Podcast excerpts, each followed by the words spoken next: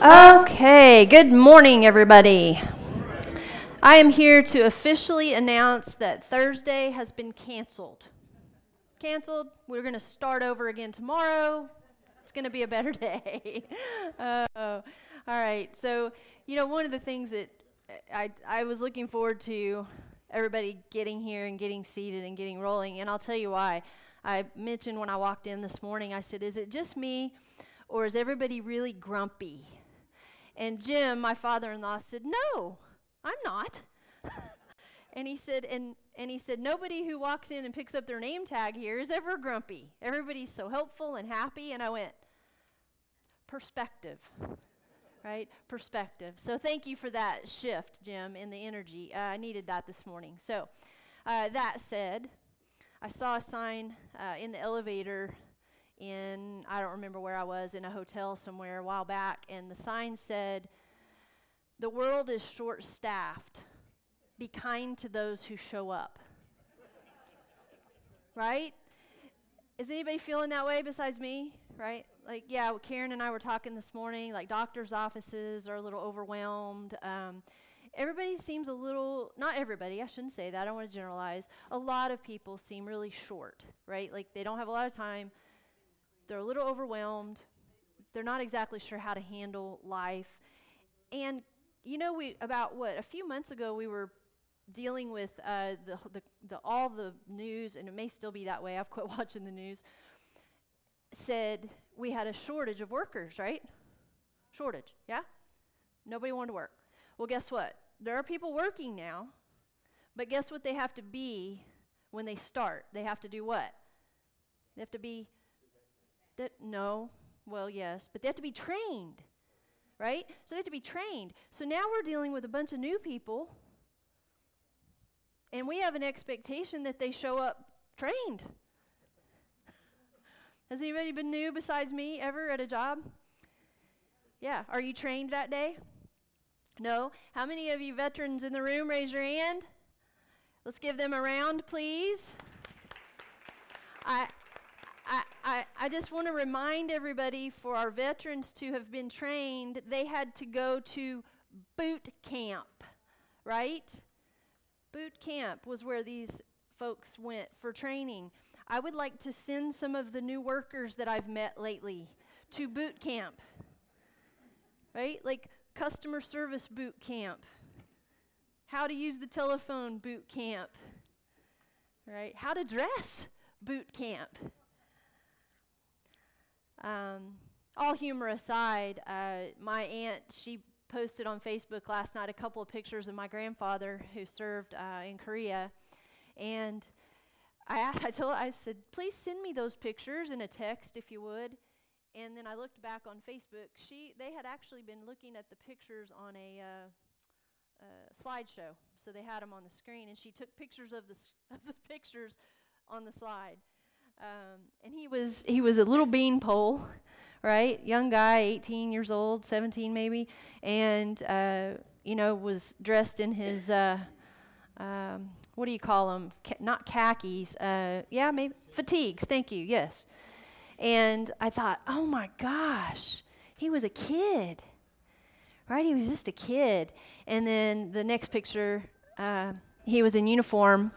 And I also I thought to myself, you know, uh, really handsome man, my grandfather, always. Uh, and um, and I also what I also observed is that my grandfather never lost his hair, so he had a full head of hair, pretty much. yeah, I love it that you guys answer your phone to tell people that you're in the middle of a meeting. Just so you know, the next generation just sends it to voicemail, right? So they just send it to voice. We've had to learn that. Like, we'll, somebody will call somebody, and, and uh, in our SLTS group and our Senior Living Truth Series people, you guys in the room, and you'll, you'll answer the phone and you'll say, I'm in a meeting. And it's like, okay. And then you know what our people say? Why did you answer the phone? Right? Why? Now, I'm just going to play this out because this is such an interesting thing, and I'm going to use this as a teachable moment. Because for, for the, the generation who got cell phones when they came out that had been around a while, so the more seasoned folks, it's rude to send somebody to voicemail, isn't it? right? That seems rude to do that. The younger generation just goes, uh, nope, bye bye, right? They have no compunction whatsoever about just sending you to voicemail. But how does it feel when you get sent straight to voicemail? Impersonal, doesn't it? right? So it's again, it's back to the generational differences. So it's kind of how I feel when I call my doctor's office and I want to talk to them because I have an urgent need, and it says, press one, press two, or three. Oh, and by the way, listen to all the options because they may have changed since yesterday when I called. And um, so you've got all these things. And so you know, I just I bring this up. It has nothing to do with our topic today, but I bring all of this up just to say, um, let's do something together. Let's let's do something together. So let's first of all let's take a deep breath. Ready? Inhale through the nose, out through the mouth. Turn to your neighbor and say, "You are an amazing person." Do it right now. You are an amazing person. You are an amazing person. Now turn back to that same neighbor and say, I know. All right, good. All right, so sometimes we just got to laugh a little. We got to lift things up a little bit. Oh, I'm, I'm doing my, my darn level best to uh, stay off of drugs and alcohol and not use things that are not good for you to cope, right? We're all doing what we have to do exercise more, eat less. So, um, what are we here to talk about today? What's the topic? Just kidding.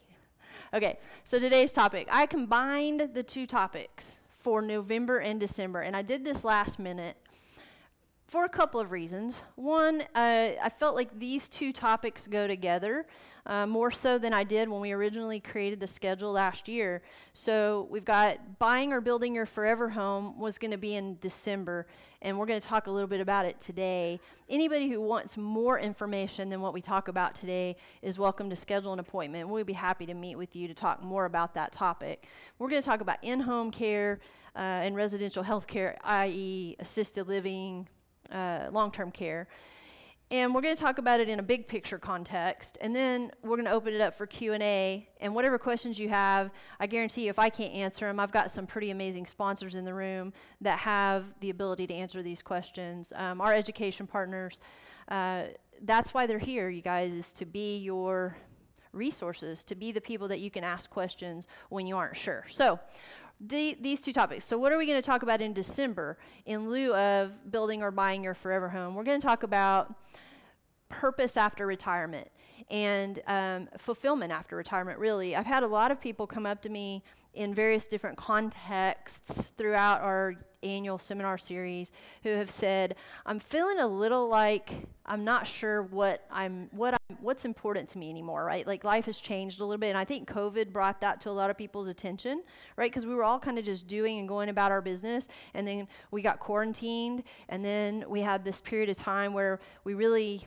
were isolated from one another. And so a lot of people began to question, why am I here? Is anybody besides me having an existential crisis? Okay, just me. Oh, no, a few others. Good. Okay, I'm glad I'm not the only one.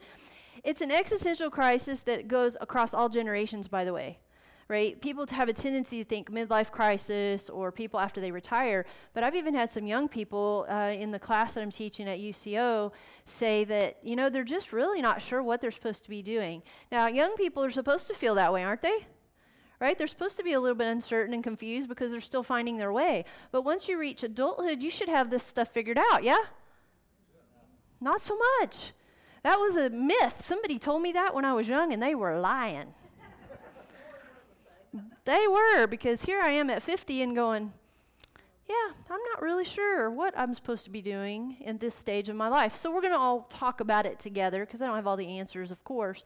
But I do have a lot of questions, and so we're going to work on those together in December. So, but for today, let's talk about uh, assisted living, uh, healthcare issues, and um, buying and building your forever home. Those sound like such paradoxical ideas, right? They're two opposite ends of the spectrum, but they go hand in hand. And here's what I mean by that.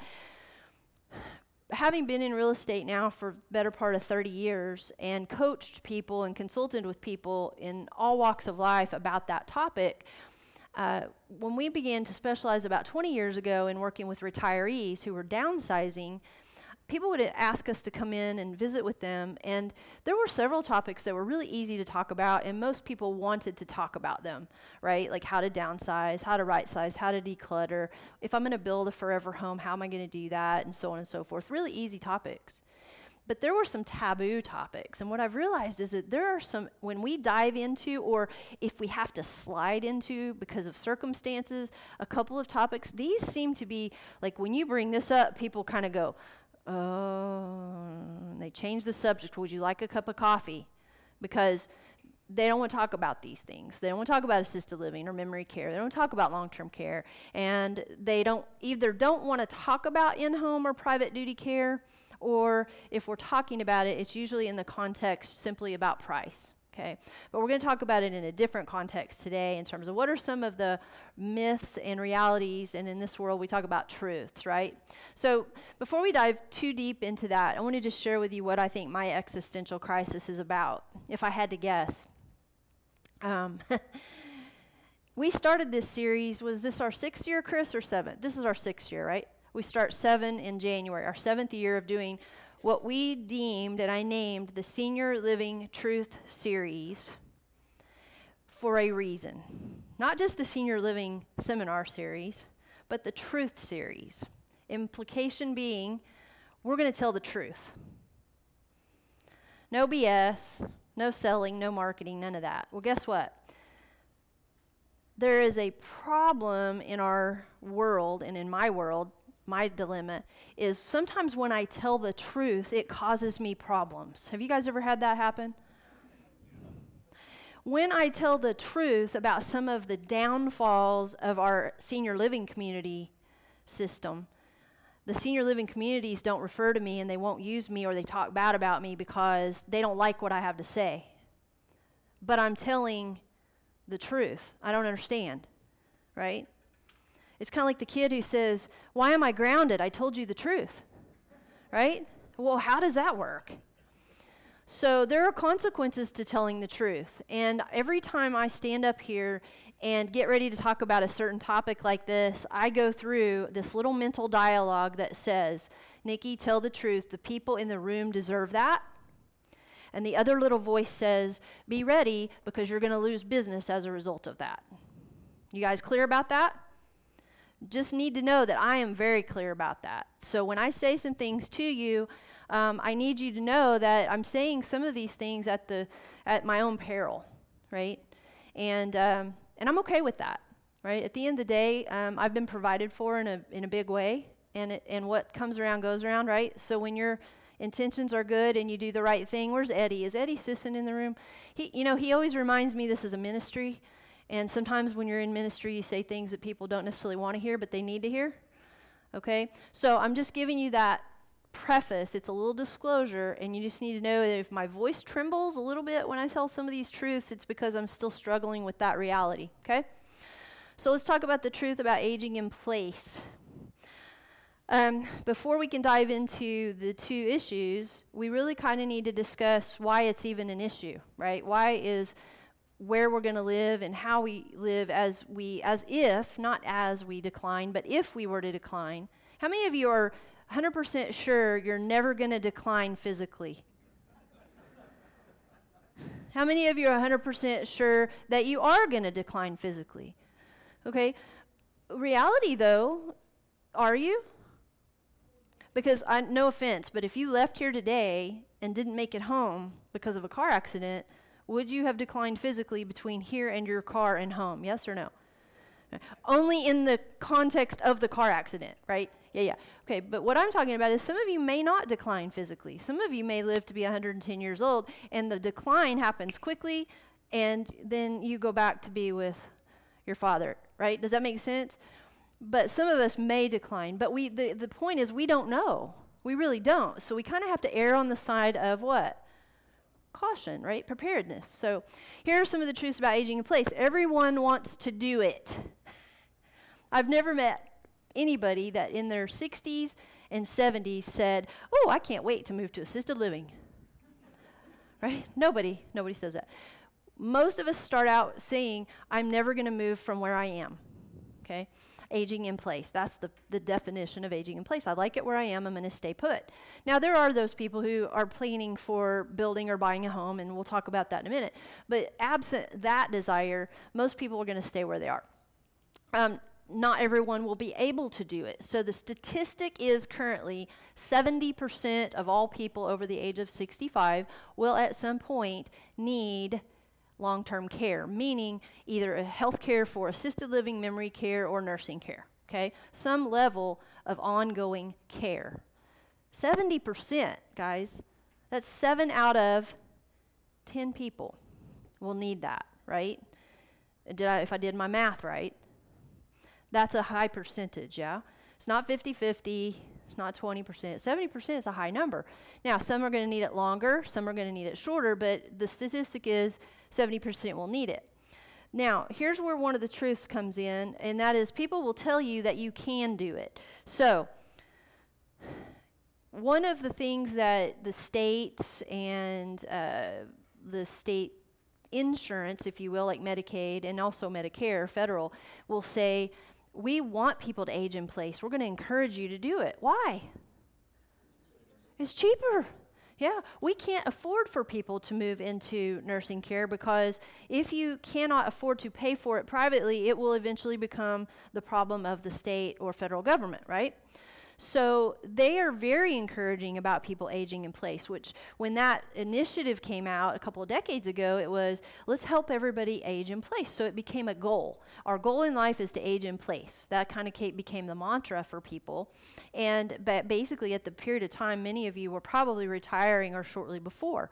And so it became a goal, and people are telling you you can do it. So commercials, ADT, the button, right? I've fallen in, I can't get up, lady right? All you have to do is get one of these stupid things that hangs from your neck, and if you just push the button, people show up miraculously and help you, and you'll be fine. That's ridiculous.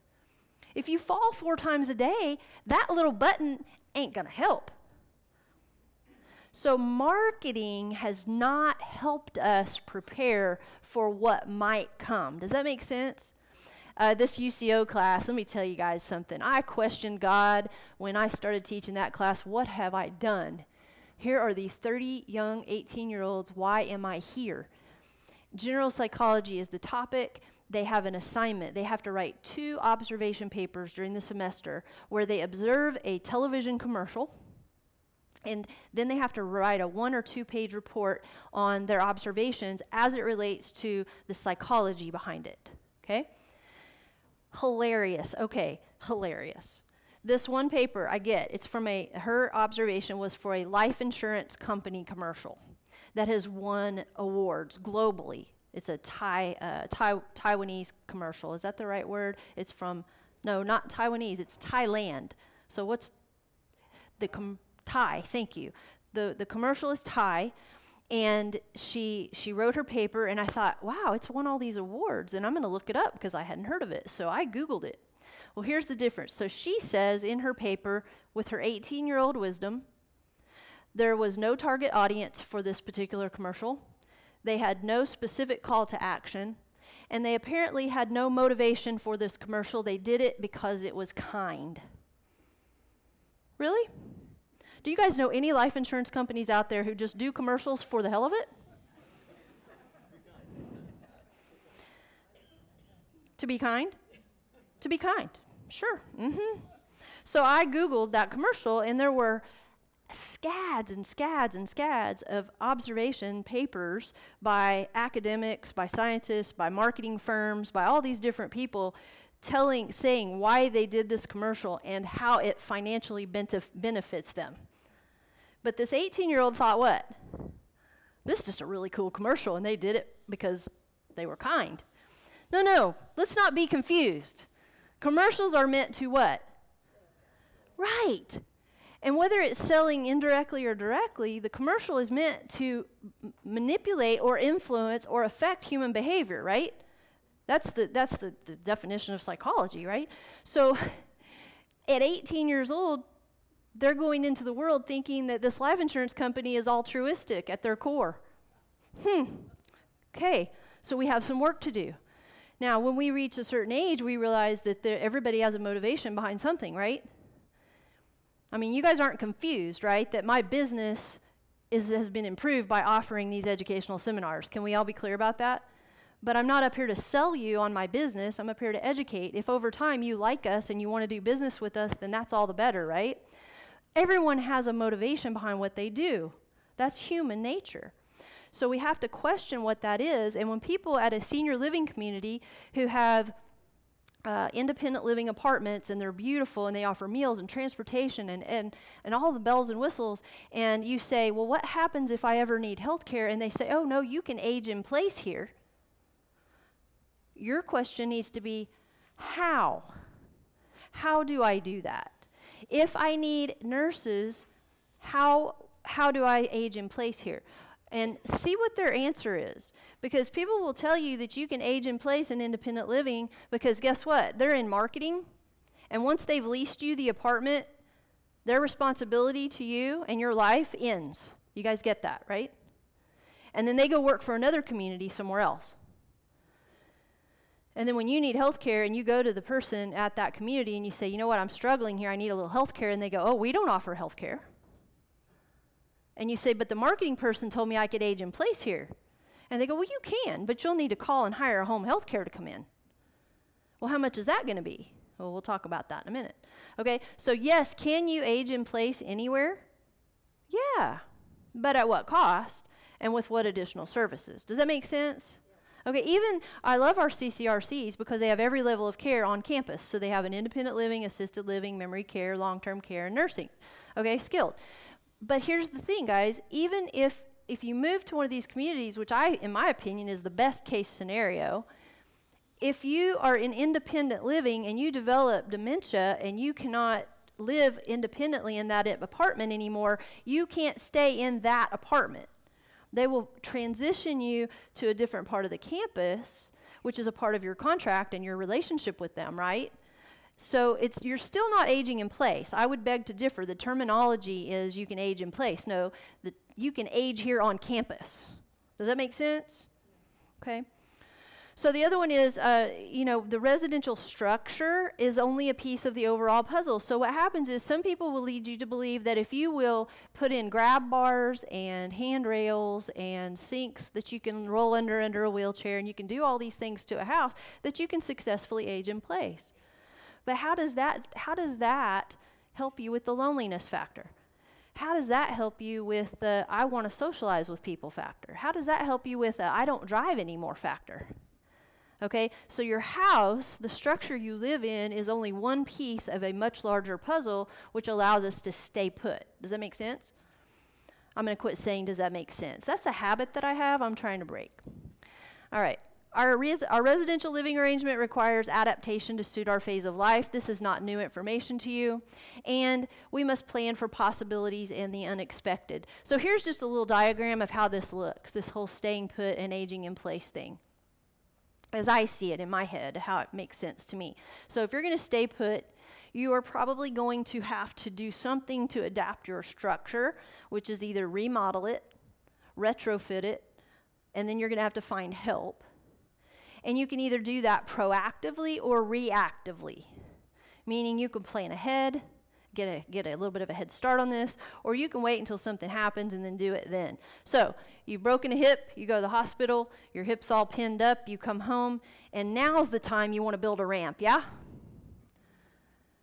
No, right? These are the things we should be doing now. If we're going to stay put, have the ramp built now right? Have the grab bars put in now. Don't wait until you're in the hospital and you're having to try to find contractors to do it. The other thing is finding help. These are the four categories of help, uh, just most generally, is family and friends, of course, home health, private duty, meaning uh, personal care, and hospice. And again, hospice is the biggest one that's avoided. Um, but the reality of it is, those four things can be researched in advance. They cost money, they take time, and you have to have the mental energy, or someone does, to be able to get that done, right? So if your adult children live out of state or out of town, and they're the people you're counting on, then time energy, and money are the things that they're going to have to use, and so you are as well. So I think, you know, this again, this is back to preparedness, preparedness, preparedness. Um, this picture is uh, the front porch of a house, right, with a ramp. So it has the stairs, but then they've added that nice little flower bed out front and a ramp up to the porch. How long do you think it takes to build something like that? Those of you who have done some construction projects? How long? Two months? Anybody else? About a month? Okay, and that's if you can get the contractors, right, to do it, right? It kind of depends, right? Okay, so let's say a month to two months. so if you're in the hospital and you're coming home on Friday, is that when you should be commissioning that ramp? No, no, no. Okay, now this ramp, on the other hand, how long does it take to do that one? Probably a day, assuming you can get it. Assuming you can get it, right?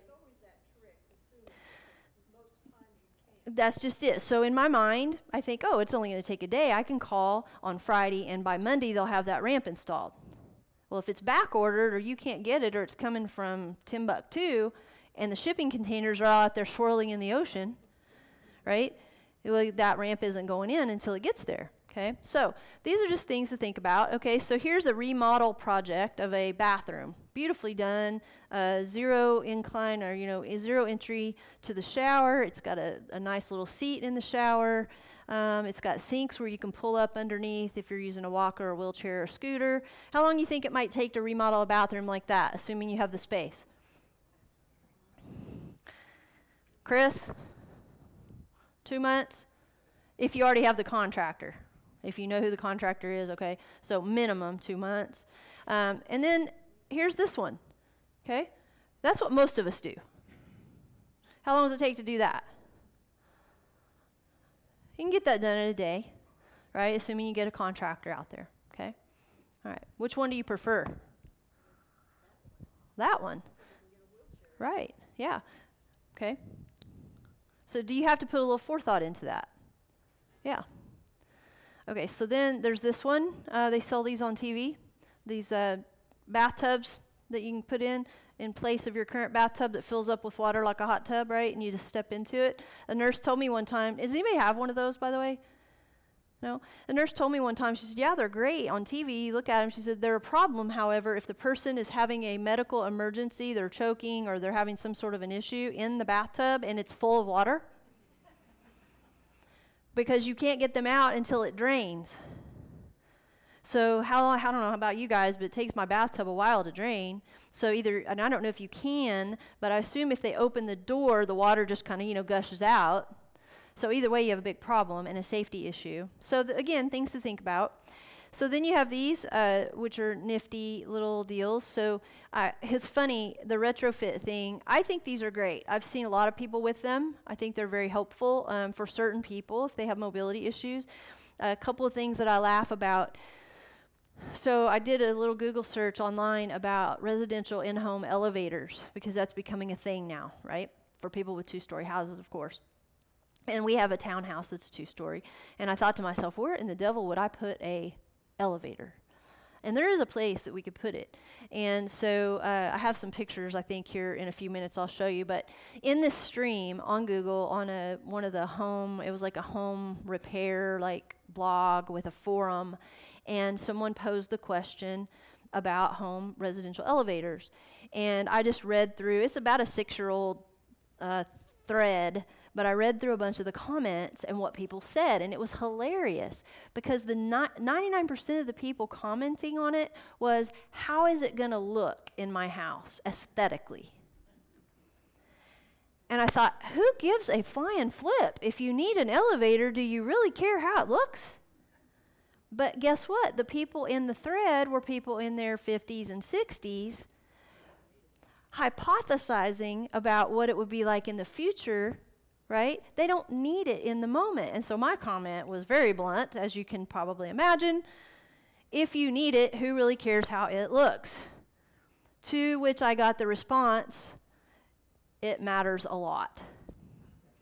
Well, it matters a lot to people who are not there yet, right? Does that make sense? So if you're in your 40s, 50s, 60s, even 70s, and you're healthy and you're active, how many of you are going, ooh, I can't wait to get one of those? Nobody wants one of those. They're not pretty, but they're functional. So get one. But don't wait. Get one when you don't need one so that you have one when you need it, right? Um, we have a friend that her her dad just passed away uh, this past summer, and uh, they have a two story house, and he had COPD pretty bad and emphysema towards the end, and they had him in the upstairs bedroom, and eventually they moved him to the downstairs bedroom. In their bedroom, they moved upstairs. Right, that worked for them. Well, in my condo, we don't have a downstairs bedroom. So we would need something like this or an elevator, right?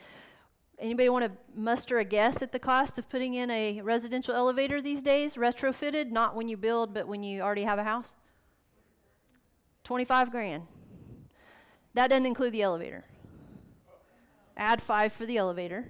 And that's if you have the space to actually do it. Now, here's the catch as I read through this thread. One little catch. The elevators, many of them are one person elevators, meant for a person about my size not meant for a wheelchair. Right? So keep that in mind. You can get an elevator, but getting an elevator that actually works for somebody with mobility challenges is a different issue. Okay, so then people go, well, you know what, Nikki, I can get home health. I can get somebody to come in. I can get somebody to come in and help me with things. I don't have any mobility challenges. I just need a little help. Okay, let's talk about some truths about this because I love our home health people. I love our in home care people. They are amazing and they are trying, trying, trying so hard to help people live healthy, empowered lives in their homes or wherever they are. They're trying really hard. But guys, it's it's not as easy as it sounds, right? Has anybody heard we have a staffing shortage? In particular, staffing shortage in healthcare. Okay? With COVID, a lot of people just said, I'm out. It, I'd rather go work at McDonald's for the same $17 an hour for $17 an hour than in home health for $10 an hour and have to clean up people's excretions. You guys understand the difference? I can either go home and smell like greasy french fries or I can go home and smell like something else. And people are making that decision every single day to do that. And I, I say that bluntly because that's why we're hiring them, is to do some of what I call the dirty work, right? That we can't, for whatever period of time, whether it's short or long term, do it ourselves. And I do have some family members, some people who tell me they don't want their kids to do that. They would rather have a stranger do it. And then conversely, they say, I would rather have my kids do it. Does that make sense? So everybody's a little different. Consistency remains an ongoing dilemma. So you may have a home health care worker or an in-home private duty care worker that you really like, and you can and you need them. Let's say you need them five days a week. You can get them two of those days, but on the other three days you get a rotation of three different people. Well, that's not fun either, right? So it's not like you get the same person every day. They actually have lives too right? They have children and they have families and they have their own illnesses and so on. And so you have to know that when you think you're going to hire an in home care person, if you're doing it through an agency, it's not going to be the same person every time. It's just not. They try, but it's not. Uh, Medicare does not cover private duty. In other words, if you need help with meals and transportation, a little light housekeeping, making your bed, and kind of keeping things up, Medicare doesn't pay for that. You pay for that. Now, if you have uh, some long term care insurance, depending on the policy, it might pick up a little bit of that, but not really. It's meant for the home health. Now, Medicare coverage for home health is limited to rehabilitation. So they send you home with home health, and once you start to improve, then they discontinue paying for home health, right? And you can keep it if you want, but you got to pay for it out of pocket. So there's that issue. And then the other thing is um, the cost for in home care services continue to climb.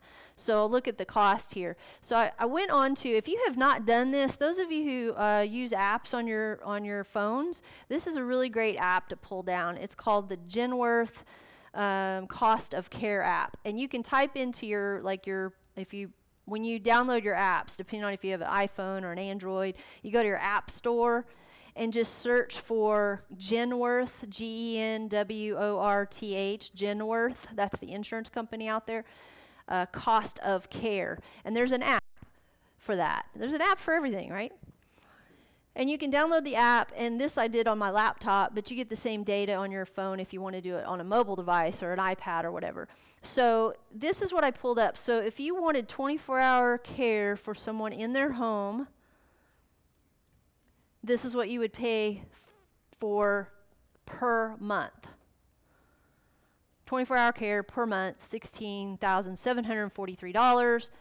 If you need a home health aide, now this is not a nurse, this is a certified home health aide, and this person is going to run you about 17 grand per month. Sorry? Uh, it depends on the circumstances, sure. So if they have memory care issues, let's say, and they just need help with, uh, you know, companionship, they don't really need uh, medical support necessarily. They might be able to get away with just a companion right? But uh, again, and so I did that on purpose because I wanted to see what the what the 24-hour care was. You can dial it back and you can put how much care you want. Like you can put 4 hours a day, 5 days a week, so 20 hours. You can put however many hours you think a person might need. But keep in mind, you said that seems cheap to you. This is an average, uh, but it is an Oklahoma average.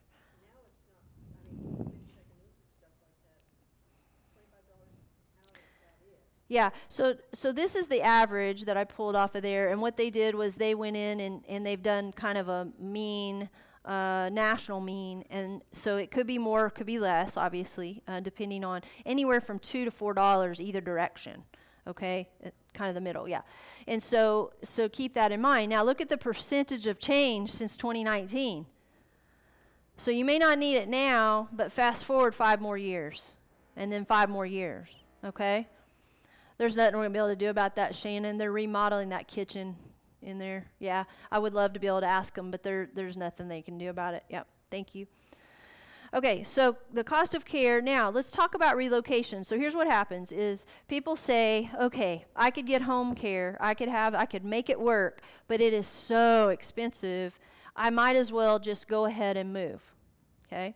So they go, "Okay, I'm going to go ahead and move." Now, I'm going to differentiate. I want you to be really clear. I am not talking about the person who is able bodied, perfectly independent, and capable moving. I'm talking about the person who has now aged in place to the point where they are making a decision between in home care and assisted living because that window of opportunity for independent living has passed. Okay? And this is the truth that I need you to hear from me today we have a lot of people their main their idea is i'm going to age in place. I'm staying here. I'm going to make it work. I'm going to make it work. I'm going to make it work. And the family says we're going to help you and we're going to make it work and we're going to make it work. And they make it work to a point and then when that point and everybody looks at each other and goes we can't make it work that at that point you can you are not going to be able to walk into spanish cove concordia bradford village and say i want to live in one of your cottages they're going to apologize because they feel terrible, but you no longer qualify for that privilege. It is a privilege that able bodied, independent people have. Once you have reached the point of need, you are now a candidate for assisted living, where you have health care services. And there's there are communities out there, don't get me wrong, and uh, boy howdy, this does not make them happy when I say it, but they will let you move in there are several of them, and they're some of my favorite communities Statesman, Lionwood, uh, Touchmark, uh, Town Village. I'll just name them. There's a lot of them. Hefner Village, he- Hefner Mansions. They will let you move in. And then, as soon as they see you can't function independently, they will ask you to move or get in home care. So, guys, again, they want you to live there. They would love to invite you in because they're going to get paid when you move in. That marketing director gets paid when you move in. You get that? And you get moved in, you go, Yes, I Nikki said I wasn't going to qualify, but they let me move in. Well, don't hold your breath because it ain't going to last long. Okay? Really? Yeah. They lie?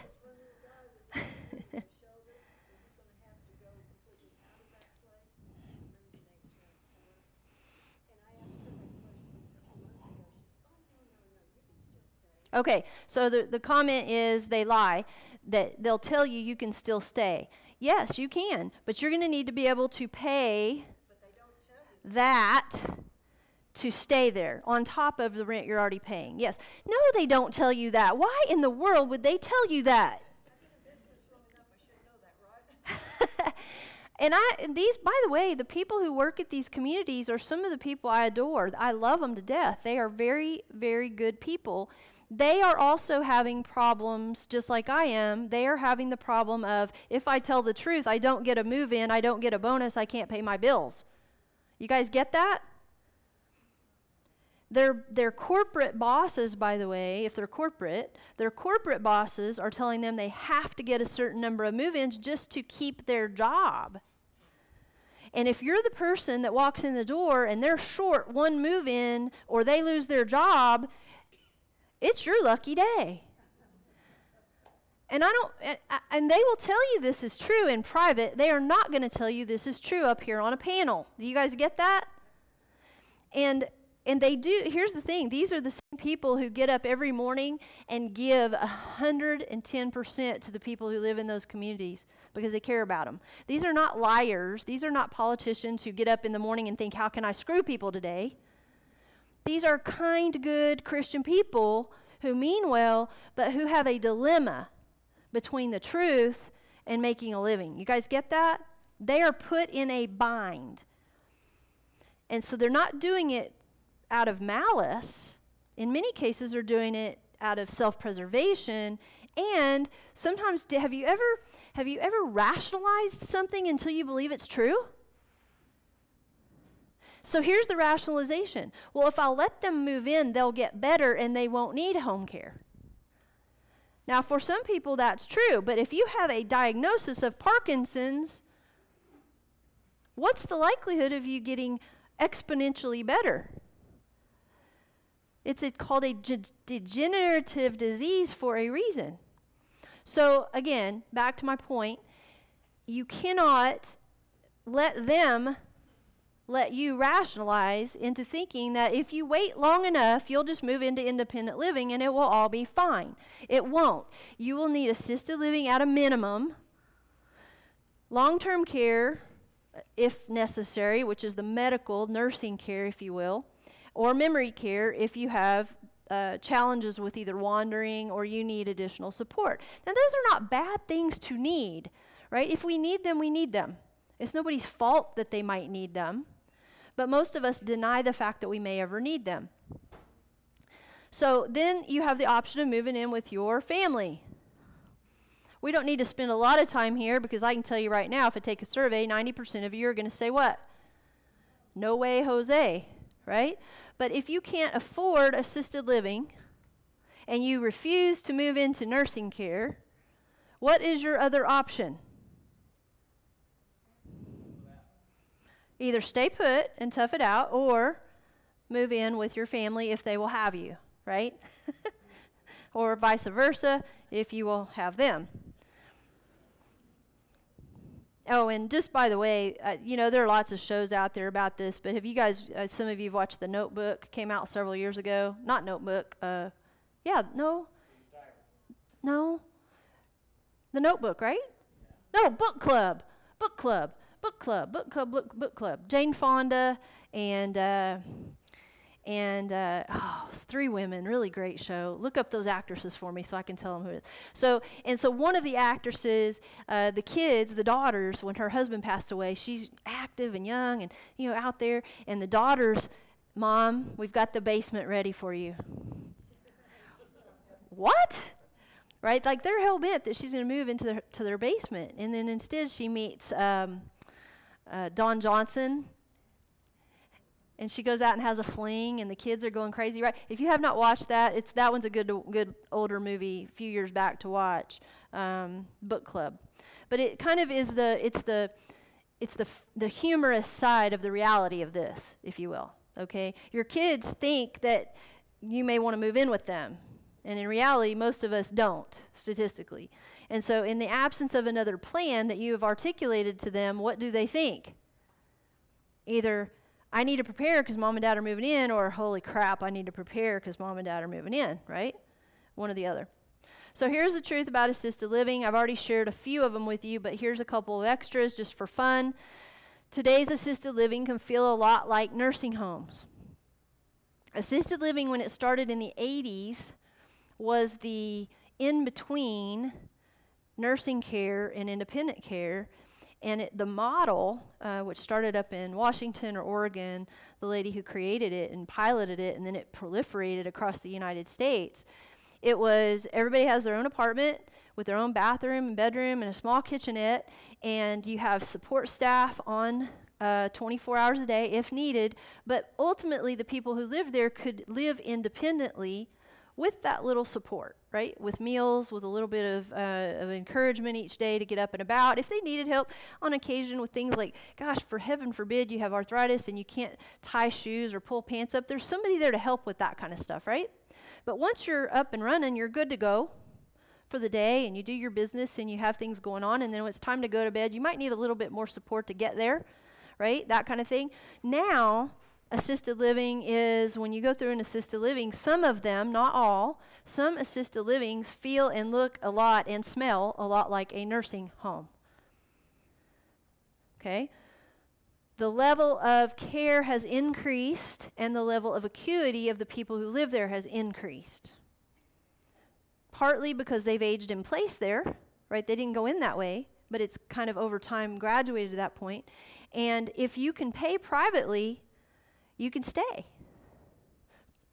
indefinitely, really. I mean, to the tune of about anywhere from uh, uh, four four grand or so is about the mean, but that depends on the level of services you're getting. Some communities you can move into for say twenty eight hundred dollars a month, but if you need help with medication or meal, I mean not meals, but medication or bathing or personal care, you're going to pay on top of that. Some communities build that into their price, and so this is about what it would be. So if you can afford that, you can literally avoid nursing home care so a lot of people will stay in assisted living. They will literally age in place in assisted living because you can do that more so than you could independent living because there's nursing available. Okay. Now there are some exceptions, obviously, to that if it's extensive, but for the most part, people don't need nursing homes anymore unless what's the one reason somebody might need a nursing home? Let's go with two reasons. First one money. They cannot afford private paying for assisted living anymore, and so they go into nursing home because they can apply for Medicaid. Okay, so Medicaid will pay for nursing, but it will not pay for assisted living. There's only two or three communities here in the entire state that assist that assisted living communities that will take Medicaid. Now that should change, and if you're going to lobby for something, that's what I'd lobby for: is to get Medicaid to pay for assisted living, like it pays for long-term care. Now, these numbers look low to me. The senior, uh, the nursing home, uh, 52 to 5,800, that looks low to me.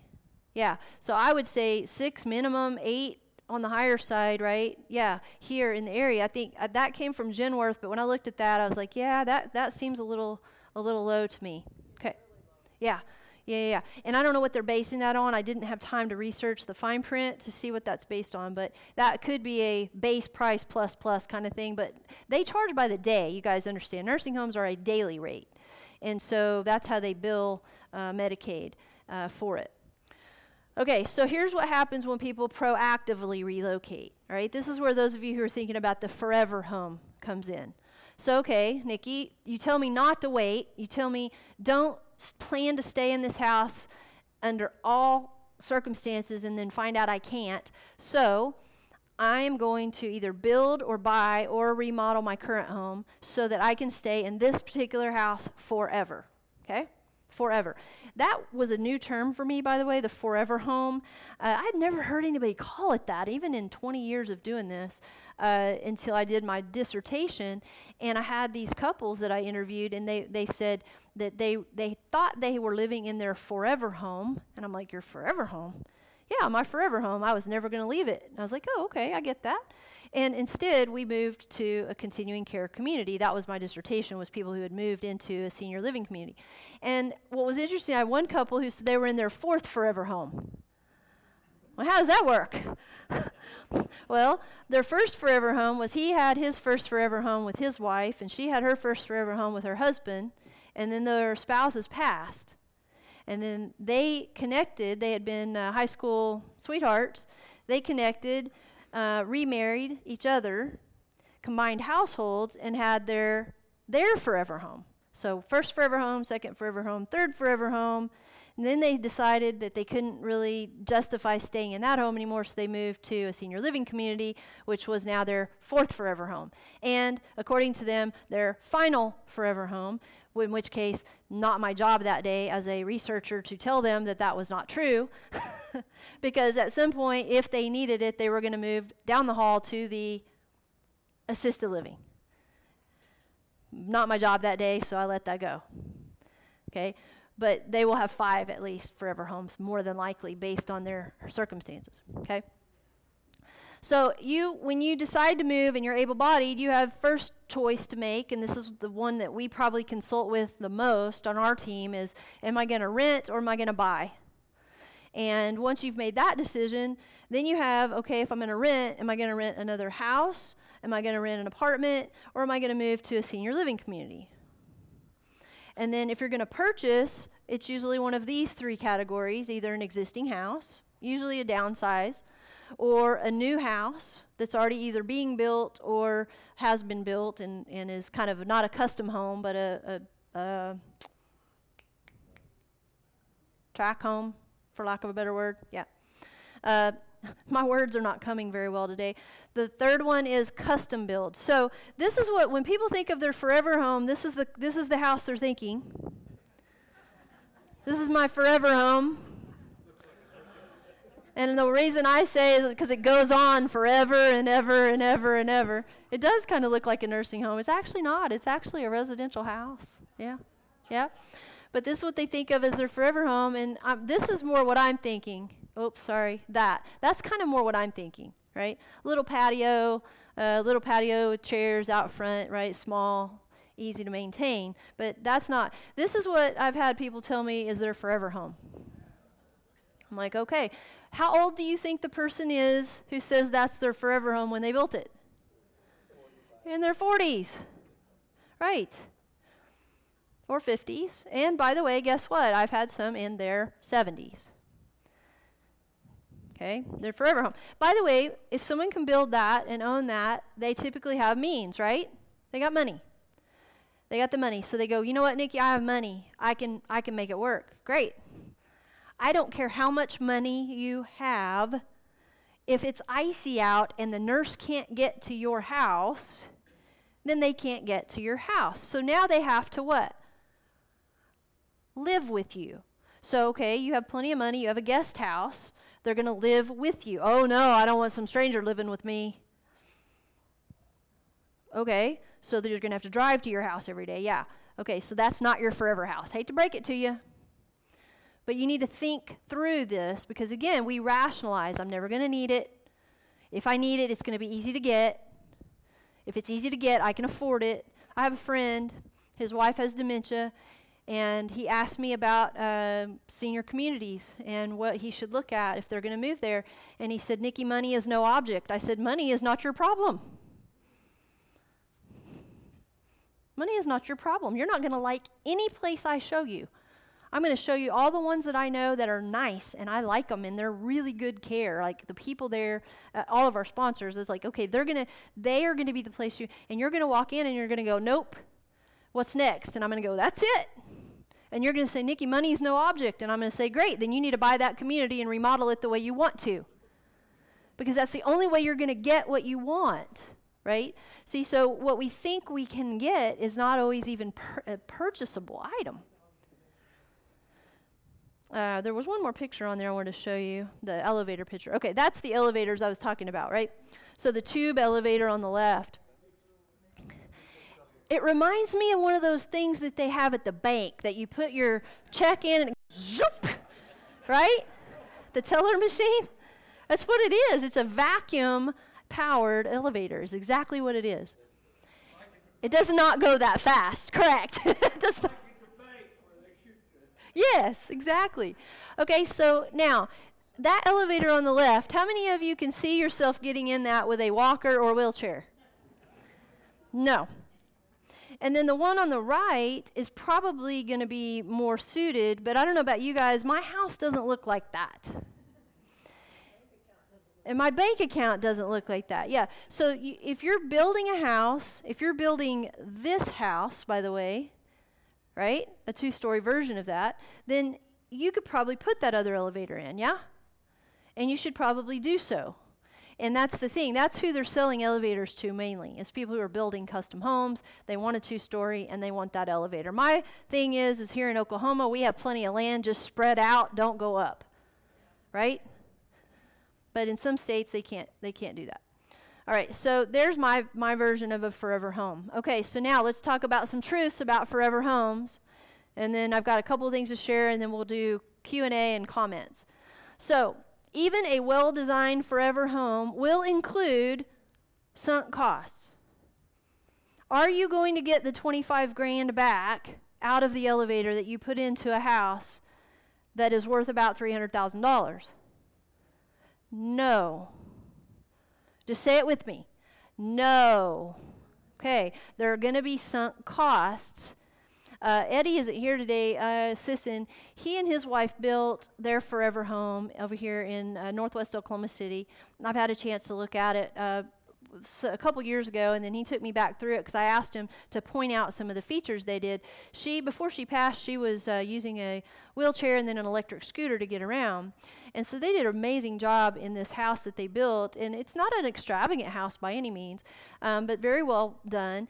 And the, he drove his electric scooter around the house for me so he could show me. And he could get through all the doorways, and he could get in and out of the pantry and he could get up to the cabinets in the kitchen to where she could get out of it and onto a bar stool. And then from the bar stool, she could get to her sink, to the stove, and a, a few other things that needed to be in close proximity. Um, they had uh, easy, no barrier entry doorways on the front and the back. An afterthought that they had, or I say afterthought, I don't know if it's an afterthought, but they did it after the house was built, was you could go out the front door with no problem, but if you ever had to go out the back door in a hurry, say a fire or something like that, then she would have had problems. So they put in a sidewalk all the way around the outside, so from the patio all the way around to the back gate and to the driveway, um, and it was wide enough for a, uh, a scooter, right? So that made sense. But guess what, guys? They did this way ahead of time. Like when they first found out that she was going to need this kind of house, they worked on it. They sold the house they had and they built this house and they were very thoughtful about it. Now, there were some things he admittedly says he would do differently now, having been there, but they did a lot of right things. Now, he will probably not have a lot of sunk costs. That house will probably do just fine. The, the sidewalks and things like that are, you know, you're going to pay more for those than you'll ever get out of them. But for the most part, it can be done. Now, um, it does take time, it does take planning, and it does take money. Here's the deal you're going to go to a builder, and he's going to tell you this is what it would cost me to build this house, and then you're going to say plus, plus, plus, plus, plus, right? Plus, plus, plus means extra, which means sunk costs in most cases. Then you've got a uh, few people in the home building industry have accessibility experience. So if you're building a, a custom home on your lot, and the builder screws up, they're going to have to fix that, right? But if you go into a builder who owns the lot already and he's building a home on that lot and you tell them, I want you to do all these things that are accessibility features, they get it all framed up and you didn't notice it, but they didn't do the doorways wide enough. They aren't fixing that, you guys. They're going to tell you that they're going to sell that house to somebody else and you can build somewhere else. They would just as soon not have to go back and fix that. So keep that in mind. Um, the, the builders out there mean well, and, and uh, some of them are really good and, and have been around a long time, and others are not. And it just is what it is, right? So, when you're thinking about building, I know some of you have talked about this uh, or buying your forever home, plan for the costs plan for extra time. Matter of fact, one of our friends told us the other day she's having her kitchen remodeled, and they told her it was going to take uh, four to six weeks, six to eight, and she's at eight. And now their appliances aren't going to be in until February. If I'm not mistaken, that's six, eight, wow, another 10 or 12 weeks on top of what they told her. Okay, so just plan accordingly. Um, beyond a builder or general contractor, I would highly recommend that you engage the services of a real estate agent if that's appropriate. Uh, if, if it, you know, and the reason for that is like Shannon, for instance, is on top of the builder all the time, right? To stay on track, like finding out and if, if you have somebody in your life or you yourself are that way, like you're able to show up every day and make sure they're on track and doing what they're supposed to do, great. But if you're not or don't have someone in your life like that, you need to make sure you hire someone like that to be your eyes and ears to make sure stuff is moving along as it's supposed to. Uh, an accessibility consultant, somebody who has the knowledge about home accessibility. That's not our forte. I mean, we can give you the basics, of course, but we're not somebody who's going to be able to go in and design a house for you that is accessible specifically for your needs. You need somebody to sit down with you and do that on a very specific plan. And then the last one, which is really the most important one, is an advocate, a knowledgeable advocate. Because if you're already having physical challenges and your energy is being used to deal with those, do you have the mental, emotional, and physical strength to argue with the contractor? No. And what will happen is they'll tell you what the problem was and they'll apologize and they'll tell you here's how they're going to fix it and you're going to go, okay, I just don't have the energy for this. Right? And what you need is the person standing next to you go, right, you don't have the energy for this, but you're going to fix that shit. And we're not leaving until you do it. That's the person you need as your wingman, right? Like in whoever that is, it could be a professional, it could be a son or a daughter or a friend or a husband or wife, but you got to have that person. In my life, it's Shannon. All right. And she's nicer than I am. She's very diplomatic. I would have said it exactly that way. She would have buttered it up and made it all sound sweet, and they'd be best friends when she left. Okay. This is the truth, right, Chris? Yes. Um, that's why I get to stand up here and she sits over there. Because then after I leave and you guys go, I really like Nikki, but Shannon's probably my person. Okay, that's how that should stand. All right, so very good. Financing options. Uh, just really quick, these are a couple of things people often don't know, so I wanted to make sure I brought them up. Uh, we used to do seminars on this. We haven't done one in quite a while. I will probably do one again uh, early next year on home equity conversion mortgages. You've heard them called reverse mortgages. They've, they've gotten away from the term reverse mortgages because it has such a negative kind of stigma around it, but it's not a bad product, you guys. It has a bad reputation, but it is not a bad product. It's a tool in the toolbox. If you need a hammer, you get a hammer. If you need a screwdriver, you get a screwdriver. If you need a certain product for lending, a reverse mortgage or HECM might be a good loan. Here's why. If you're wanting to purchase a house, let's say you're going to sell your house and it's a $200,000 house and you're going to go buy a uh, or build a $300,000 house. You can then take your equity, not use all of it, but only use part of it to buy that next house on a reverse mortgage or HECM, and you don't have a mortgage payment. The interest accrues on the principal, but you're not obligated to pay it back in your lifetime. If you pass away or move out or sell the house, then you're obligated to repay the mortgage just like you would any mortgage, including any interest that is accrued. For some people, they're using this now as a uh, retirement wealth planning strategy because money is so cheap. They would rather keep that money, that cash, to use for other things and not invest it 100% cash into the house that they're building or buying. Now, we can talk about that if you're interested later. Some people love the idea, some people don't. But it, the difference between the old reverse mortgages and the new reverse mortgages is the new reverse mortgages are FHA insured. So there's some security built into that, um, also regulation built into that to where they're not foreclosing against people like they were early on when people didn't understand what the product was. You can also refinance your current house using a reverse mortgage. So if you, let's say you own your house outright or you don't owe very much on it, you can actually use a reverse mortgage or HECM. It's the same thing. I, I, I use those words uh, interchangeably. You can refinance your house, take cash out of your equity to use towards a remodel or a retrofit or anything you want to. It's your money. But people will do that. And you can either take it all out in a lump sum or you can take it in installments. And so, again, no, re- no payment on the mortgage until which time you uh, evacuate the house. So either leave because you've passed or leave because you've sold it or moved on. So my dad used a uh, this loan when he bought his last house. Um, he retired. He basically at 67 they said he had to retire. He was in the oil field, and so he had brought my niece and my brother into his home, and he didn't have enough bedrooms in the house they were living in. So he sold it, bought another house with three bedrooms, and basically used a reverse mortgage to purchase it because he said, Nikki, I don't want a mortgage payment. And so he was able to then use uh, his his money coming in towards other things. And here's the only thing I said, Dad, as long as you're clear, this is the downside to doing this. When that house is sold at some point, whether you sell it or you leave it to us and we sell it, it will probably have no equity. Because in Geary, Oklahoma, it's not going to appreciate like a house would here. It's going to not appreciate at the same rate and the interest is going to accrue. So if the interest accrues at the same rate that it appreciates, there'll be zero equity. Does that make sense? If it appreciates a lot, over and above what the interest accrues, then there could be some equity. But I said, let's just err on the side of, Dad, that house is going to have no equity. And I'm okay with that if you're okay with that. And he goes, Well, if you're okay with that, I'm okay with that. So he did it.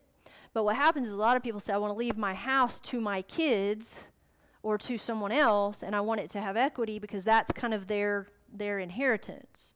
And so they'll refrain from doing a reverse mortgage because they're they see that as their legacy. And my thing is, is if you're broke or if you need to put in a ramp because you want to age in place, then you're better off using this loan to do it in many cases than you are not, depending on, again, interest rate and all that and what your total picture looks like. That's where Curtis and them come in back at Arvis. They can talk to you about, okay, let's look at this product. Does it make sense to do this? Or is money so cheap right now you could do a regular loan and you would qualify for a regular loan and you could do this, right? They'll help you weigh the options. I'm just telling you it's an option a lot of people don't know about. Does that look familiar to anybody? Yeah? So when I was thinking about this, you know, and I always use the metaphor here in Oklahoma of tornadoes, like we all have a plan for tornado season, yeah? And most of us, when we think of it, and we think of tornadoes, and people around the country think of tornadoes, this is the kind of tornado they think of. Now, what's your plan when you think of that tornado? How many of you go out on the porch and look at it? That's your plan. Oh, I'm going to go out and watch that thing. Man, that's cool, right? Because that's that's what we do in Oklahoma. But what if the tornado looked more like that? That's the actual Moore tornado, F5 tornado that took out half the city, right? Do you do the same thing if you see that tornado coming as when you saw that one coming? No. We have a different plan. Heaven forbid that tornado is what they're showing on the news, right? Or we hear or see. Or if you've been through a tornado, you are more likely to think about it being that tornado than the other tornado. Makes sense? So, when you think about planning for where you will live and how you will live as you move through the phases of life, this isn't even about age. This is about if I live to be 110, and I know some of you still think I'm lying, but it happens even 100, even 90, and my needs change, do I have a plan that would accommodate that set of circumstances? Or is my plan more to just stand on the porch and just watch in hopes that it doesn't get close? And so some of you are porch people, and I'm perfectly okay with that. I, if you're a porch person and you're just going to deal with it if it happens, then albeit that I hope you have people in your life that love you. Because if you need them and this is the tornado, they will love you through it. If you're in my family, they will hate you all the way through it. And there will be resentment for years and years and years to come. But that's okay. That's your choice. I'm not judging. I'm just saying know your circumstances and know what you need in order to withstand a possible F5. And don't assume that you're going to have one of these little stupid things that you could create in a glass with a jar that you shake and it, that's a tornado. And we go, oh, that's fun. Well, guys, you know what? A lot of people are experiencing that, and that's when they ask us to come over and visit with them about their housing options. And when we tell them to get in the safe room, that isn't the answer they want to hear. They want to hear about all the other stuff. They want to hear about the beautiful view from the porch. And I can't share one with them because that's not what they're in. Does that make sense? Okay? So let's talk about it. Um, I don't know that you have questions, but you may have comments and you may have some ideas. And so if you'll share them concisely, I can repeat them back for the audience at home. Uh, if you have questions, ask them. And then I've got a couple of announcements before we wrap up. So, what went through your head as you heard today's conversation?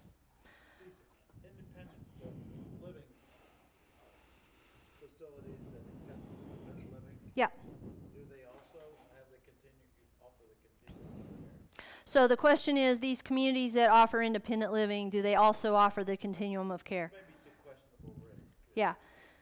Um, no, not all of them do. Most of them don't. So there are communities that are what we talked about CCRCs, which are our sponsors are all ha- this year happen to be CCRCs, which do have every level of care. So when they move someone in in independent living, they have pre-qualified them. Okay? To use a real estate term. They've said, you qualify both financially and physically to live here in independent living. And then they contract with you, they contract with you to say, if you should need more care, we have it here for you. That's the true meaning of aging in place at a community. Does that make sense? Now, conversely, the other communities I was referring to, self standing, they stand alone, independent living only, they're not licensed at all. And they have no health care at all. If they let you move in and you cannot live independently, they can do that. But then when you say to someone, I, I really can't manage myself anymore, they look at you like, uh, I'm sorry.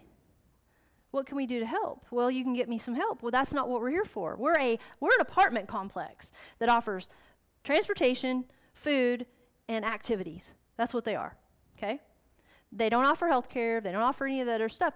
And in good conscience, when you walked in to begin with, they should have said, This is not your home. This is not the best place for you. You really should be looking at some place that has more care available to you, but they don't. Does that make sense? Okay, good. Other questions or thoughts about that? I think for the clarification, because it, that really is the story. I mean, and it's not just here in Oklahoma, by the way. This is everywhere. Yeah.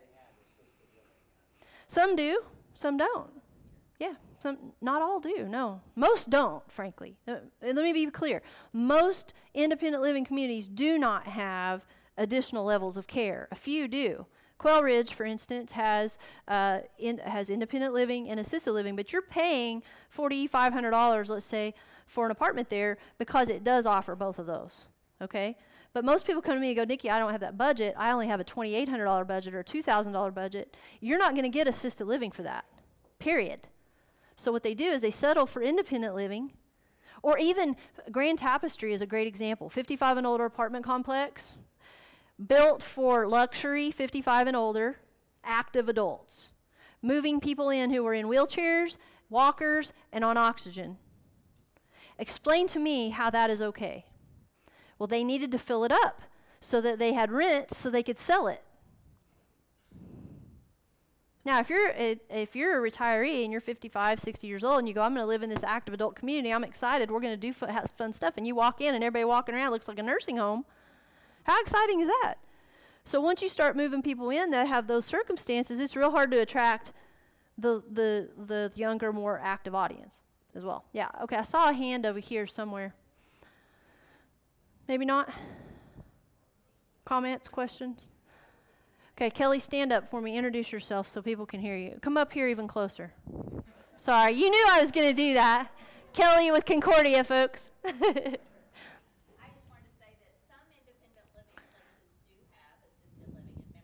Right. But what keeps the difference is they don't have nursing, so they don't have right. skilled nursing or nursing. Right. There are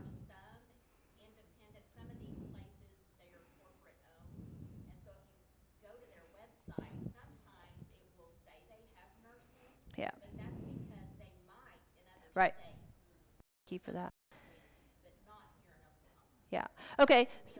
I'm going to repeat what she said for the folks at home, just a case in point. Stay there just in case you need to add to it. So I'm going to use the last part of what she said mainly is that so if you go to a website and they have communities all over the country, and you look at their website and it says our communities offer independent living, assisted living, memory care, assi- uh, nursing care. You make the assumption that all their communities offer that, right? But then you go visit the one here locally and they are missing one of those pieces. So they either don't have memory care, they don't have long term care, or whatever. But if you don't ask that question, they aren't going to openly give you that information. Does that make sense? So then you sign up there, you go home, and you think to yourself, I just signed up for a community that has every level of care, only to find out later that they don't have it. And that's what happens a lot of times. And then people will say to me, Nikki, I'm moving there, they have all these levels of care. I'm like, no, they don't.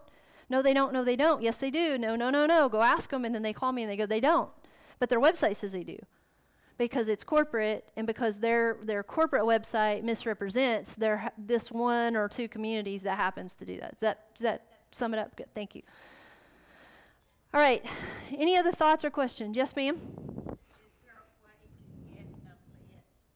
Oh. Yep.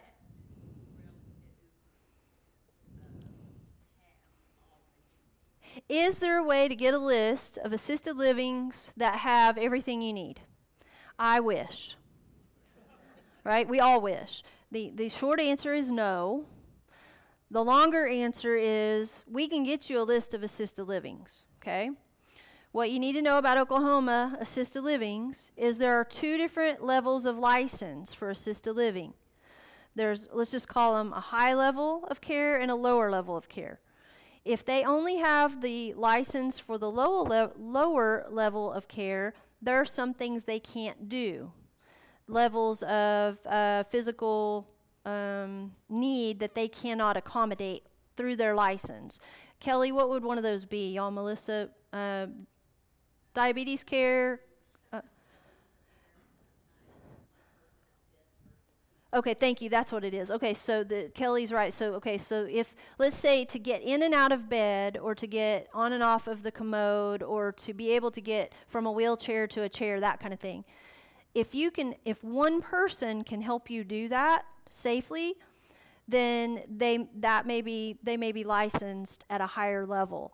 If it or sorry, lower level. If it takes two people to do that, then then that's a different licensure. Okay, so think about that. The, the more more help you need to do things, the higher the licensure is that they need to be able to provide that for you. And it's a staffing issue. So if they have a lower level license, they know they don't have to staff at the same level as they do at the higher levels of care. So to your question, you literally you have to go and take the tour and talk to the people and ask them specifically i have these needs or i anticipate having these needs over time. Do you have the ability to provide them both by licensing and by staffing. Because I know I've had communities tell me that when they have an assisted living, uh, even our communities that I know you guys have, like let's say they have all the people in their assisted living right now are doing pretty well. They're pretty low level need people they're not going to staff like they would if, the, if one of their folks moved in and all of a sudden they have a higher level of need. They're going to staff to accommodate that, right? Because they've contracted to say that they will. Other communities might say, We don't have the staffing to accommodate your new need, so you will need to move somewhere else. You get that? Okay, so it's at their discretion whether they're going to staff for that or not because they're an independent community. They're not associated with a life care community. Um, the best way to go about it, honestly, you guys, if you're looking for researching your assisted living options and you have time to do it. It's not a crit- critical need. It doesn't need you don't need it tomorrow but you're planning ahead. Is i always say start first. If you think that it might be an option for you start with one of our communities here first because they're like the cadillac right? They have everything. And then if you talk to them and they say we just can't do it. You don't qualify or it's not a good fit for you then they know the other options available based on what you've told them that might be the best fit, and then they can help give you those names and contacts, and then you can go tour those. I can do it, but I'll be honest with you guys, it changes so often that I would not I would not be able to tell you today which assisted livings are the best ones to go talk to. That there are people out there who do this for a living. They're called placement providers or referral services. We have some great colleagues in that business. They get paid by the community if you move there. The thing that they're going to be able to help with the most is telling you who has availability. Because it's less about is this the right community for me? And if it becomes a crisis, God forbid, it's who can take me right? Who's available for me right now? I may move later, but I need it today. So that's where placement and referral services, most of their clientele comes right out of the hospital, you guys. Like they, they discharge from the hospital, they know they can't stay at home, so they move to a community, and these guys are able to, at a glance, say, I know these particular communities have space and they qualify for it. So uh, there's no easy way to research this. Um, you can go online to the Oklahoma State, uh, oklahoma.gov, and look at their Department of Human Services, Department of Health, sorry, Department of Health website for licensed assisted livings. And if you are tech savvy and are willing to dive deep into that website, you can find all of their uh, state inspection reports. It's not easy to find anymore. It used to be Medicare.gov, and it's not even easy anymore. Medicare.gov has gotten harder and harder research. I don't know if they want to bury it intentionally. I try not to be that person. But it makes me wonder if we really want people to research these places, we should make it more available, right? So if you need help with that, let us know. Yes, ma'am.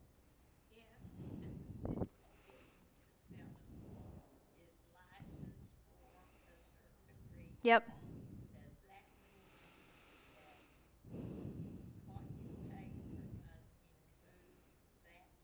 Oh, that's a great question. Okay, so she said if that community at an assisted living is licensed at a certain level, does that mean that the price you're paying is for all of that? And the answer is no.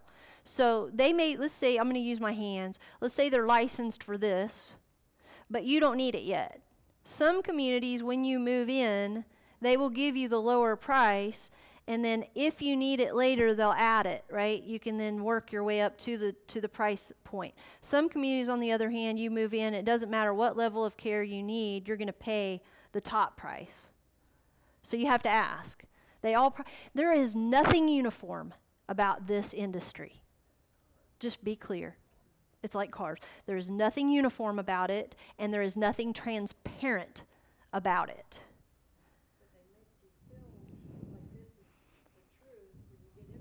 Sure. Yeah, it, they make you feel like the truth because it's called sales, right? It's sales. It's like the 18 year old who thought the life insurance commercial did that out of the kindness of their heart. You guys are not 18, you know that you have to ask the questions and you have to assume that they're not telling you everything. That's why you guys come here, right? That's why you show up here every month, is because you want to be informed and you want to ask the right questions. So that was a perfect question to ask. So when you walk in, you say, Tell me about the pricing structure. How do I know what my price is going to be? What's the base price? What's the plus, plus, plus? Like a car. I can buy a base model car and it doesn't have leather seats or power windows, and if I drive the one that has all the bells and whistles, that's the one I want, but I'm going to pay I want to pay the base price. Well, it's just like everything. If you want all the bells and whistles, you're going to pay the plus plus plus to get them, the upgrade prices, right? Okay, if you want granite, you're going to pay for granite. Questions? Thoughts? Yeah.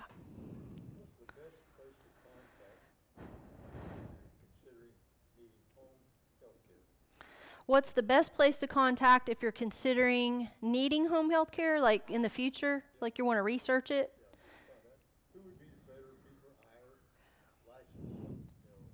Yeah. Yeah, good question. So, where's the best place to go to seek out home health care? Again, not an easy answer, okay?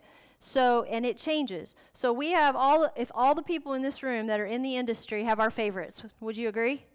Right? We have people that we know that we refer to, and it's typically because we either trust the owner or we trust the marketer or we have had experience with it ourselves. And so that's going to be, for most of us, that's going to be our first go to. So if you asked a friend, have you ever had home health? And they say yes, and you say, would you hire them again? And they say no. Most of us are going to scratch that off our list, right? Okay, so it's the same thing. It's, it's a word of mouth thing. Is there one place to go to find out? No. But if you say, Nikki, we would like to investigate home health, and you told Naomi that on the phone one day, she would tell us, and we would gather our data from the group and say, who should we recommend they start with? All right? That doesn't mean that you should hire them, it just means this is where you start and then the questions that you ask. And so it depends on your needs, what you're looking for. We have a couple, we had a couple of sponsors last year Providence Home Care, uh, and we, we like them, Providence. Uh, and again, when you meet with their marketer, what are you getting? The sales pitch. So, who do you want to talk to if you like the marketer? How about the director of nursing? Right? How about the person in charge of their nursing staff, whatever their title is? How about how about the owner of the company? How many of you have that's the thing. You've got to get the nerve to ask to talk to the people in charge. Now, guess what? A lot of times the people in charge don't know anything about what's going on at the day to day level. Isn't that true? So it may not be the owner or the person in charge, it may be the person above the person that's going to be meeting with you. So if they have a nurse, you may say, I want to talk to the nurse's supervisor or the director of nursing. And I just have questions. Now, if they're busy, keep this in mind. When they're slammed and short staffed already, if you're just doing research, let them know that, right? Like, I don't need it tomorrow because who's going to get priority? The person who needs their services today. They're not in the business like in real estate. we do consultations with people, Shannon, what, four or five years out. And we're happy to do it. Like we'll meet with them, we'll talk with them, we'll people in our downsizing club, you know, for years. That's our we do that. But in nursing, that's not what they're used to. In nursing, they only meet with people who need them. So give them a little heads up. Look, we don't we're just doing our homework. Okay? And if they're willing to do it, that says a lot about them, by the way right? How about if next year we put on our agenda to have some more home health folks come and speak, yeah? Okay, so real quick, I got to Chris is asking me to wrap up. So is this a quick statement or a comment? Home care. Home care? Mm-hmm. Two different things, yeah. So home health care, home health care is is like rehab. It's like uh, physical therapy, right? Things like that. But home care is there's also the private duty home care, which means not health care, but maybe companion care, personal care. Almost all of them out there offer home care of some kind very few of them offer the additional home health care. There's more home care, like visiting angels, for instance, right? Home care assistants, um, uh, senior helpers, all of those, not home health. Those are all what we call private duty care. The other ones that are home health care generally are they don't market themselves as much. Would you agree with that, you guys? They're not they don't market themselves as much, right? Because most of theirs comes by referral either from physicians or hospitals and doctors' offices, right? So they're harder to find than that. Hmm? Yeah. Our question is so what's light, what's light housekeeping? The answer is it depends. And so one home care company may say light housekeeping is we vacuum and we dust and we clean the bathrooms once a week. And one home care company may say light housekeeping means that I tidy up when I come. That you see what I'm saying? So you you have to really get specific. And by the way, uh, here's the other difference. If you had, if I was your in-home care, if I was your person, and I was on staff for them, or I was a contractor for them, and I showed up, and you needed light housekeeping, that house would be spick and span, spotless when I left, because I would not leave if it was not. Another person might come in and go, "Oh, this house is needs a lot of cleaning, but I'm only here to do light housekeeping." Oh, time for me to go. See you next week. Right? It depends on the person you get as well as what the company says they provide. Does that make sense? Even if I'm only getting paid for that little light housekeeping, I'm not leaving until it's done. Yes, they do. Okay, so back to the we we got to stop here. She says they kind of skirt around that. No kidding, right? So guys, here's the deal. Write stuff down. When they tell you this is what they do, ask me ask them, where is that in my agreement that we're signing today? You guys get it? That way, when that staff person shows up and goes, Oh, that's not what they hired me to do, you pull out your little handy dandy piece of paper, you call their supervisor and say, I need a new person because this person clearly can't read. Right? Now, that's the way I would do it. That's not the way Shannon would do it. But you be you, but advocate for yourself. But before you can advocate for yourself, you have to know what you signed up for, right? Yep. Chris is jumping up and down because I just went over 1132. Okay, so if you want to talk to me after, you can. I have two more announcements real quick. Downsizers Club, we have a few openings because we had graduates this month. So we have, I think, three spots open for anybody that thinks they might be moving anywhere from a year to five years from now and you want to plan ahead. Um, if you're sh- not sure, talk to Karen. She's in the Downsizers Club. Um, who else? Where are my other Downsizers Club people? I think the Claire's left earlier. Oh, hello, right in front of my face, Vern. Yeah. And then back here, Martha. Um, so if you got, and, and then Ruth just joined. This will be your first month, right, Ruth? Yeah, awesome. All right. So, again, this is a low pressure, high education opportunity to plan ahead and then this is coming up next week, guys. This is a, a seminar we're doing in conjunction with uh, Arvest. I'm going to be moderating.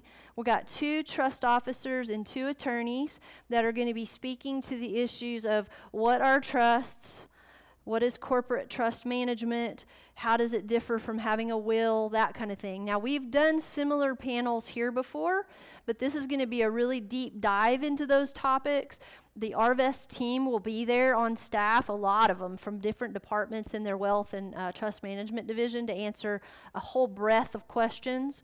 Uh, the, the meeting is going to be in their new location downtown.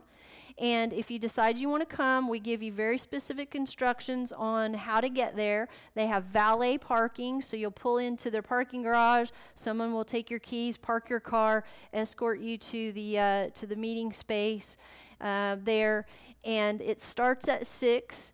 Uh, doors open at 5:30. You can call our Truth Series number and talk to Naomi if you want to do it, or you can uh, let us know if you want to register by writing it down on the uh, on the eval as well. And that's coming up next week on the 16th, which is Tuesday, right? Yep. Okay. And then, last but not least, uh, next month the the topic I mentioned. We're going to talk about purpose, life after retirement, finding renewed purpose. Okay. Did anybody learn something new today? Yeah. Good. Is anybody leaving with a little bit like feeling like you have a, your head wrapped around this a little bit better? Yes. Anybody who is thinking to themselves, "Crap, this is worse than I thought." Right? All right. If you're ever in a pickle and you're finding yourself confused about this or you need advice, that is why we do this, you guys. Call Naomi, call me, call any of our sponsors, and just say, I came to the Truth Series. I left there feeling a little like I have more questions I would like to ask, and we are happy to help you. Use us as your resource. Every one of the team has today, I noticed, uh, handouts at their table that are relevant to either today's topic or next month's topic because I sh- kind of gave them a, a switcheroo at the end on the topics. So feel free to stop by and pick those up and uh, grab, if you don't have their phone numbers, grab one of their business cards as well so that when you do have those questions, you can just pull it out and give them a call. Give yourselves a hand for being here. All right. Today, on your evaluation, you probably saw I asked if you had any opinions about topics for next year. We want to know what you want to hear about, so write it on your eval, turn it into Jim when you leave, and I'll see you guys uh, next month. Happy Thanksgiving.